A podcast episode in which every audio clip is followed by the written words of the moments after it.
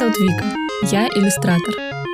У меня есть мечта – опубликоваться в журнале «Нью-Йоркер». Проблема в том, что у меня нет художественного образования и большого опыта. А еще недавно я работала в офисе. В один момент я решила сменить профессию и двигаться к своей мечте.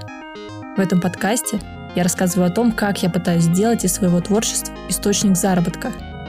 Подписывайтесь, и вместе мы узнаем, получится ли у меня это. А если меня слушают потенциальные заказчики, то посмотрите мое портфолио.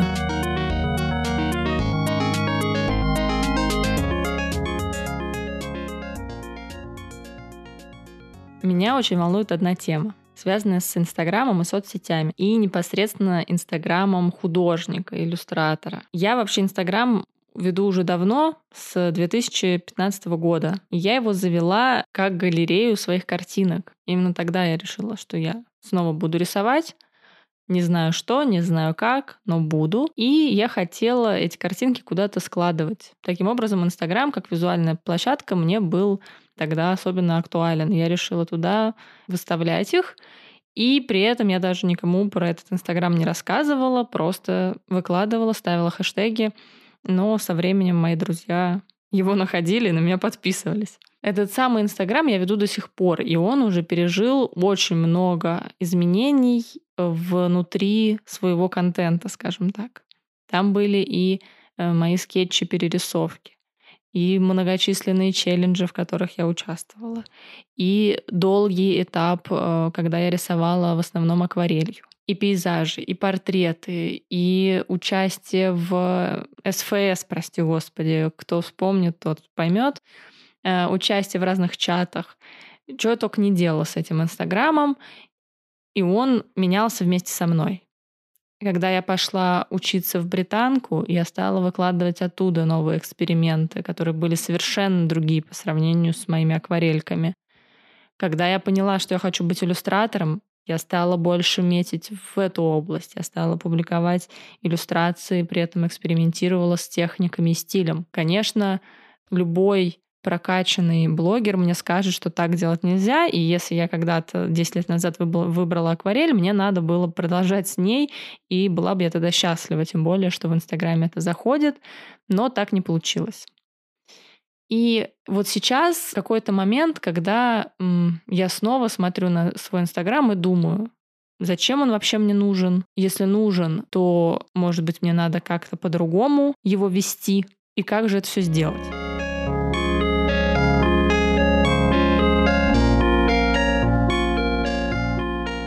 Меня сейчас в Инстаграме больше трех тысяч подписчиков. Я в очередной раз решила его как-то оживить прочитала разные статьи, как вести Инстаграм, смотрела сторис блогеров, даже скачивала контент-план. Есть какие-то сложности у меня в Инстаграме, которые, во-первых, заключаются в визуальной составляющей. Я уже говорила, что я очень неопределенный человек, и поэтому у меня картинки очень пестрят. Возможно, мне стоит их уравнять и выкладывать не все подряд, а, например, скетчи выкладывать в сторис, а в публикации только уже законченные картинки. Может быть, стоит как-то поделить. Например, выкладывать в посты картинки из выполненных заказов, потому что это будет показывать, что я вообще-то заказы делаю, что у меня иллюстрации покупают, Второе, что надо, наверное, выкладывать, это э, развлекательные картинки, комиксы, веселые картинки, не всегда веселые, что-то про мою жизнь, про мои мысли, что я бы могла выразить еще и в визуальной форме, что было бы интересно смотреть. И, конечно же, все советуют, что надо выкладывать свои фотографии и показывать э, еще свое лицо в сторис. Это нужно делать для того, чтобы люди, которые к тебе заходят, понимали, что ты человек, что ты не робот. Это благоприятно сказывается на впечатлении о тебе. Потому что соцсеть, которая является Инстаграм, это как раз соцсеть про людей. И людям хочется покупать картинки не у бездушного агрегата и нейросети, а у живого человека. И вот все эти пункты я хочу совмещать и при этом сделать визуально что-то симпатичное. Вопрос, какой путь тебе интереснее? Угу. Тебе путь интереснее, я собираю портфолио и обиваю э, издательство? Ну, пишу там письма. Как вы помните, у меня есть коллега Маша, с которой мы делаем «Чайный четверг». Если не помните, послушайте прошлый выпуск, там как раз я про него рассказываю. Маша — иллюстратор, копирайтер — и вообще хороший человек. И поэтому я решила как раз с ней обсудить эту тему Инстаграма, потому что, мне кажется, она может что-нибудь хорошее посоветовать. Ненавижу, ненавижу выражение личный бренд, но допустим. Типа я развиваю себя, свою самопрезентацию, слово самопрезентация нравится больше. Вот. И еще параллельно получаю каких-то модных, классных заказчиков. Опять же, в какой области иллюстрации ты хочешь пойти? Если тебе интересна какая-нибудь модная, современная журнальная иллюстрация или там оформление инстаграмов или оформление подкастов. Не, ну это да. Скорее всего, эти ребята как раз не сидят, они там не ждут от тебя портфолио на Бихансе. Наверное, потенциально, да, для вот таких заказчиков не крупных э, в определенной сфере Инстаграм действительно такой передовой, потому что вот мне, опять же, пишут очень часто в Инстаграме. И... Ты отвечаешь или ты переводишь в почту? Я отвечаю. Это люди... пока какой у тебя объем, наверное. Ты можешь вывозить его, и ты не теряешь. Это, во-первых, объем, плюс как бы сам, сам заказчик такой. Я сейчас не работаю с крупными брендами, и, наверное, как бы с брендом мне было бы проще. О, поверь мне, нет. Но, опять же, тебе же самой интересно, ну, как бы развивать. Не, У тебя еще кроме иллюстратор, иллюстрации есть история с подкастом, которая тоже идет через соцсети.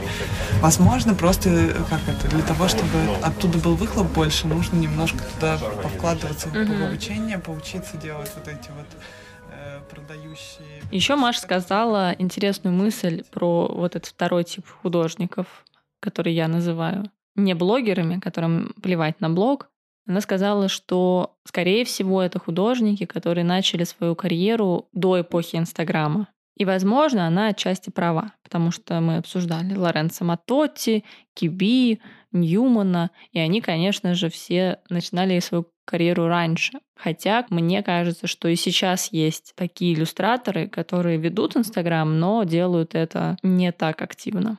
И вопрос про самопрезентацию очень важен. Я об этом сама задумываюсь иногда, потому что тот главный вопрос, на который мне надо ответить и в Инстаграме, и без Инстаграма, это чего же я хочу, как я хочу себя продавать как художника, для кого я хочу рисовать и что.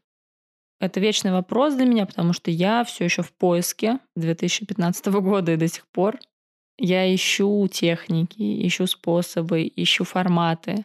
Это все я показываю в Инстаграме, но, наверное, вот это разнообразие для моей самопрезентации не очень хорошо, потому что оно может у заказчика вызывать непонимание и вызывать впечатление, что я не профессионал, потому что я не нашла свою стезю. Но с другой стороны, если я не буду себя искать и ограничу себя каким-то одним форматом, например, я делаю только обложки для подкастов, потому что у меня это получается, у меня есть на это заказы, то как же тогда я буду развиваться? Я не готова без этого развития, без экспериментов. Но, возможно, для Инстаграма стоит немного сузить эту область, а из моих предпочтений я бы могла выделить Digital Procreate, который я хочу развивать и в котором я хочу учиться, ручные техники, карандаш, цветные карандаши, иногда печатная графика. Плюс я очень люблю коллажи. Эти техники можно совмещать, и получится даже, возможно, что-то более классное.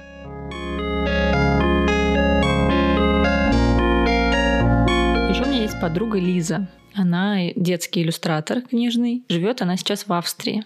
И у нас с ней есть небольшая традиция, которую мы недавно возобновили. Созваниваться раз в неделю, в среду, и обсуждать текущие дела, иллюстраторские проблемы и делиться какими-то советами, вопросами друг с другом. Это очень помогает немного разгрузить голову, пообщаться с коллегой, понять, что ты вообще не одинок. И вот в очередной такой созвон я как раз решила у Лизы тоже спросить, что она вообще думает по поводу ведения соцсетей художникам. Хочет ли она это делать? Почему? И вот что она мне сказала. Мне кажется, я поняла, почему мне тяжело вести соцсети. Мне очень важно знать, что я уже на том уровне, чтобы какие-то вещи делать. То есть, например, есть люди, которые берут заказы, хотя только начали рисовать полгода назад, я так не могу. Для меня это как бы какое-то шарлатанство. Вот все темы, о которых мне как бы хочется говорить, они как раз такие экспертные, например, про акварель или там про то, что я там поняла. то, как я заказ нашла какой-нибудь или там что-то такое. Вот, но я не уверена на сто процентов, что я уже дошла до этого. Странно, да, когда человек сам без году недели чему-то научился и уже учит всех остальных. Но другой момент, что бывает так, что человек транслирует не экспертность в соцсетях, а он транслирует в первую очередь опыт. И это может быть людям тоже очень интересно. И иногда людям это даже более интересно, чем какие-то экспертные посты, советы и обучение. Потому что сейчас экспертов очень много, все профессионалы, коучи и так далее, и люди от этого устают. А иногда интересно читать человека, который как будто бы вместе с тобой это все проходит, при этом не являясь экспертом, он делится своими впечатлениями и мнением. Я не считаю себя экспертом, но при этом у меня есть какая-то потребность делиться тем, что я делаю. И то, и то, мне кажется, интересно. Раньше мне было тяжело, у меня не было предложения о работе, или я там, у меня не было ощущения, что я вот правда иллюстратор. А сейчас они как бы появляются, я чуть-чуть поувереннее себя чувствую. Мне кажется, что если так дальше будет идти, то мне проще будет просто вообще об этом говорить. Ну, потому что я уже сама как бы в это верить буду. Мне не будет ощущения, что я людей обманываю. А, и мне вот было бы намного легче говорить об ошибках, когда я уже что-то сделала, чем я довольна. Лиза сказала любопытную мысль про то, что она хочет сначала достичь каких-то успехов в своей деятельности и только потом про это рассказывать в соцсетях. Так ей будет комфортнее и легче. А вот у меня немного другой подход. Он как раз и в подкасте проявился, и в Инстаграме. Я с помощью выкладывания публикаций и рассказа о себе скорее борюсь со своим синдромом самозванца и пытаюсь себя толкать вперед. Потому что когда я начинала выкладывать картинки, когда я начала брать заказы, когда я начала делать подкаст, я еще не была до конца в себе уверена, как в иллюстраторе.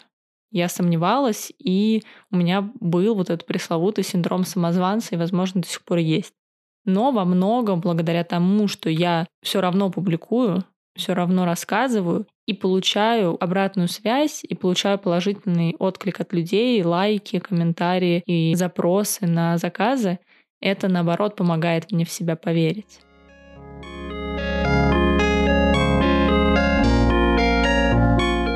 я решила, что мне надо с кем-то посоветоваться, у кого есть Инстаграм, у кого больше подписчиков, чем у меня, и кто в этом лучше разбирается. К счастью, у меня такой человек есть, знакомый, его зовут Женя. Он художник и иллюстратор. И чуть подробнее про себя он сам сейчас расскажет. Привет, Вика, и привет всем слушателям подкаста. Меня зовут Евгений Тынянский, я иллюстратор и digital-художник из Киева. Если говорить о моем творческом пути, то я бы сказал, что он начался где-то в 2013 году, когда я поступил в э, ВУЗ и стал э, рисовать на графическом планшете портреты. Тех пор я на самом деле не очень сильно преуспел в развитии Инстаграма, потому что буквально до 2020 года у меня накопилось всего э, три с половиной тысячи подписчиков. Здесь надо оговориться. Понятие подписчики в Инстаграме, их количество — это довольно относительное дело. Много их или мало сказать сложно. Так, например, если вы хотите стать суперзвездой, наверное, вам нужен миллион. Но если вы хотите свое творчество продвигать, искать заказчиков, то, мне кажется, и 3000 уже довольно много, особенно если всех этих людей представить, которые на вас подписались. Это же целая толпа огромная. Второй момент, что надо для сравнения сказать, что сейчас уже не практически 9 тысяч подписчиков. То есть за чуть больше года на него подписались больше четырех с половиной тысяч человек. По-моему, это довольно круто. И, конечно, мне было интересно узнать, какими принципами он руководствуется, когда ведет свой Инстаграм, что ему помогло набрать этих подписчиков. И, возможно, все-таки взаимосвязь этих подписчиков с заказами и его творческой деятельностью. Помогает ли ему Инстаграм для заказов? Помогает ли ему Инстаграм для своего продвижения и развития? Это первое. Это регулярность Инстаграм любит, когда ты регулярно делаешь посты, когда ты регулярно выставляешь сторис. А, второе – это активность а, в общении, потому что Инстаграм это все же и социальная сеть, поэтому нужно всегда отвечать на комментарии, нужно стараться реагировать на реакции, э, делать репосты, если тебя кто-то отметил, Э, ну, не скупиться на это, потому что это важно. И третье э, – это контент, который ты выкладываешь. Нужно стараться делать визуально красивую картинку, потому что мы сейчас живем век визуальной такого потребления, поэтому все уже очень насмотрены, из детства все видят красивые рекламы, красивые цветовые сочетания, у всех вкус просто отменный, поэтому нужно стараться все-таки держать марку и с каждой новой своей работой стараться как-то развиваться, улучшаться, но при этом не нужно стремиться к перфекционизму то есть бояться что-то выложить, если это недостаточно хорошо.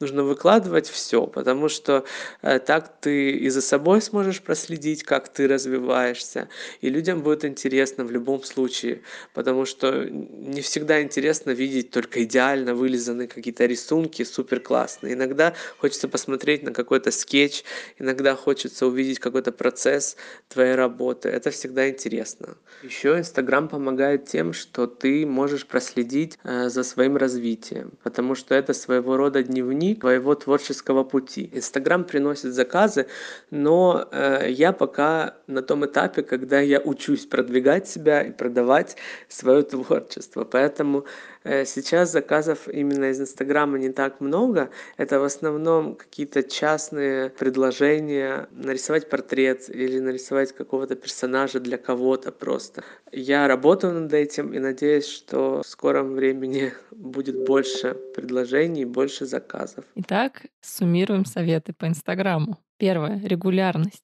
Второе — активность в общении с подписчиками и теми, на кого подписан ты. И третье — это визуальная составляющая. Должен быть классный контент, который зацепит людей, но при этом не сильно увлекаться и не забывать показывать процесс. Может показаться, что это довольно общие советы, и вы их много где уже слышали. Возможно, вы правда их слышали. Но когда вы эти советы начинаете применять, оказывается, что это не так просто. Даже регулярность не так просто соблюдать. И если вы на неделю выпали из Инстаграма, потом туда вернулись, и раз оказалось, что все уже вас забыли, алгоритмы вас уже вообще выкинули из своей ленты, и все. Женя сказал важную вещь. А, вам это занятие, эта работа должна быть интересна, потому что если не интересно вам, то неинтересно будет и остальным. И я с этим очень согласна. Если тебе этим не нравится заниматься, то просто не надо это делать. Можно быть иллюстратором без Инстаграма, можно быть дизайнером и любым другим профессионалом, не ведя соцсети и не работая с подписчиками. Но если тебе нравится делиться творчеством, контентом, рассказывать веселые истории, записывать э, видосики, то, пожалуйста, почему нет? Соблюдая какие-то несложные правила, ты сможешь чего-то добиться и развить свою страничку. Мне Инстаграм заниматься интересно. Мне нравится делиться творчеством, мне нравится, наверное, как и любому художнику, получать лайки и комплименты. Это, в принципе, повышает самооценку. И я тоже рассматриваю Инстаграм как некий альбом, где можно отлистать назад, посмотреть, как я рисовала раньше, как сейчас, что изменилось. Поэтому, наверное, я уж точно бросать его не буду, как я буду его продвигать, пока непонятно. Я пытаюсь регулярно постить, пытаюсь выкладывать картинки, которые мне кажутся хорошими. Э, иногда получается лучше, иногда хуже. Опять же, алгоритмы Инстаграма не всегда работают в мою пользу. Но я надеюсь, в этом плане я найду какой-то баланс и гармонию, не буду гнаться за миллионами, но и э, смогу поддерживать свой какой-то творческий образ, бренд, не знаю, называйте как хотите, э, свое творчество выкладывать, делиться им и радовать себя.